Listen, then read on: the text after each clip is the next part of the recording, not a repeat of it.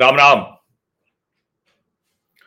सारा झगड़ा इस बात पर हो रहा है कि शरद पवार महाराष्ट्र में महाविकास अघाड़ी की राह कठिन कर दे रहे हैं। चर्चा भी सारी यही हो रही है। हर कोई कह रहा है कि क्या 2024 में राहुल गांधी के थोड़े जो अरमान पनप रहे थे, उसको भी पूरी तरह से शरद पवार ने खत्म कर दिया। हर कोई महाराष्ट्र और राष्ट्र की राजनीति की ही बात कर रहा है। लेकिन एक बात कोई नहीं समझ रहा है। और वो ये कि जब कर्नाटक चुनाव की तारीखें तय हो चुकी हैं, जब कर्नाटक में कांग्रेस पार्टी अपनी पूरी शक्ति से चुनाव लड़ने जा रही है जब भारतीय जनता पार्टी के लिए कर्नाटक में अपनी सरकार बचाए रखना हर कोई बहुत कठिन मान रहा है, चुनौतीपूर्ण मान रहा है। जब कर्नाटक में कांग्रेस के साथ जेडीएस आएगी या नहीं आएगी और आएगी तो उसके मुद्दे क्या होंगे, इसकी चर्चा हो रही है। उस बीच में शरद पवार ने जो ये किया है, इसके बाद तो 2024 तो बहुत दूर है, महाराष्ट्र बहुत दूर है। लेकिन कर्नाटक के लिए कांग्रेस का जो भी अभी तक कुछ था, वो सब कुछ ध्वस्त कर दिया शरद पवार ने। पवार ने कांग्रेस के लिए कर्नाटक कितना कठिन कर दिया है, इसका अनुमान आप लगाइए। जैसे कहते हैं ना, हमारे यहाँ अवधि में है कि नाउ ठाकुर, कितना बार कहे, महाराज समन्वय और बार।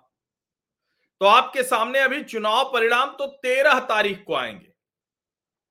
चुनाव के लिए मतदान तो 10 तारीख को होगा, लेकिन 10 और 13 मई से पहले 10 अप्रैल को ही ये पता चल गया कि कर्नाटक में कांग्रेस का संकट कितना बड़ा हो गया है, राहुल गांधी का संकट कितना बड़ा हो गया है। और ये संकट जानबूझकर शरद पवार ने क्यों खड़ा किया, इस पर विश्लेषण होता रहेगा, इस पर बहुत सी चीज़ें चलती रहेंगी, चर्चा चलती रहेंगी। और मेरा ये मानना है कि फ़िलहाल अभी शरद पवार भारतीय जनता पार्टी के साथ तुरंत नहीं जाने वाले। लेकिन शरद पवार भी बड़े राजनीतिक मौसम विज्ञानी हैं, वो दूसरे तरह के मौसम विज्ञानी।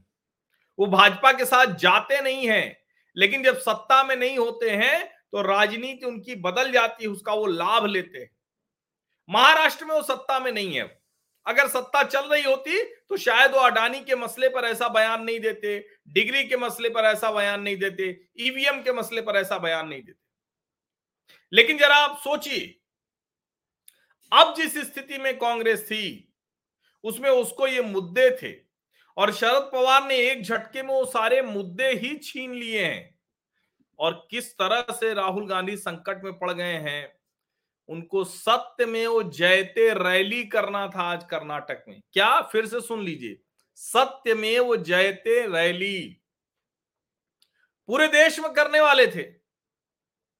कर्नाटक के कोलार में आज होना था 10 अप्रैल को। उसे टालना पड़ गया। ये संकट बड़ा है। कांग्रेस पार्टी के लिए बहुत बड़ा संकट है, क्योंकि उनके लिए अब मुश्किल ये कि ये सत्य में वो जयते रैली करेंगे कैसे? नाम ले नहीं सकते। किसका? गांधी हूँ, सावरकर नहीं, बोल नहीं सकते। फिर अडानी पर बोलते रहे, लेकिन शरद पवार ने जो बोल दिया, उसके बाद अडानी पर उनकी बात सुनेगा कौन? ईवीएम पर बोल नहीं सकते। तो आखिर करेंगे क्या? राहुल गांधी इस बहुत बड़े संकट से जूझ रहे हैं और सत्य में वो जयते रैली तो फ़िलहाल पोस्टपोन हो गई है, स्थगित हो गई है। आप समझिए, संकट कितना बड़ा है, कितनी बड़ी मुश्किल में राहुल गांधी फंस चुके हैं। और अभी तो ये जिसको कहते हैं ना कि कर्नाटक का संकट है, अभी आगे तो और बड़े संकट आएँगे। शरद पवार ने ये जो किया है, उसके पीछे क्या मंशा है, किस तरह की चीज़ें हैं, उस पर हम राजनीतिक विश्लेषक, पत्रकार खूब चर्चा करते रहेंगे। अलका लांबा ने हमला बोल दिया, लेकिन पूरी कांग्रेस शरद पवार के सामने कुछ भी बोलने का दुस्साहस नहीं कर पा रही है। विपक्षी एकता का सवाल है। ऐसे में रोचक हो गया चुनाव। समझ पर सवाल खड़ा हो गया राहुल गांधी के। विपक्षी एकता एकदम बिखर गई। इस सबसे लाभ किसको हो रहा है? ज़ाहिर है, भारतीय जनता पार्टी को। आप सभी का बहुत बहुत धन्यवाद इस चर्चा में शामिल होने के लिए।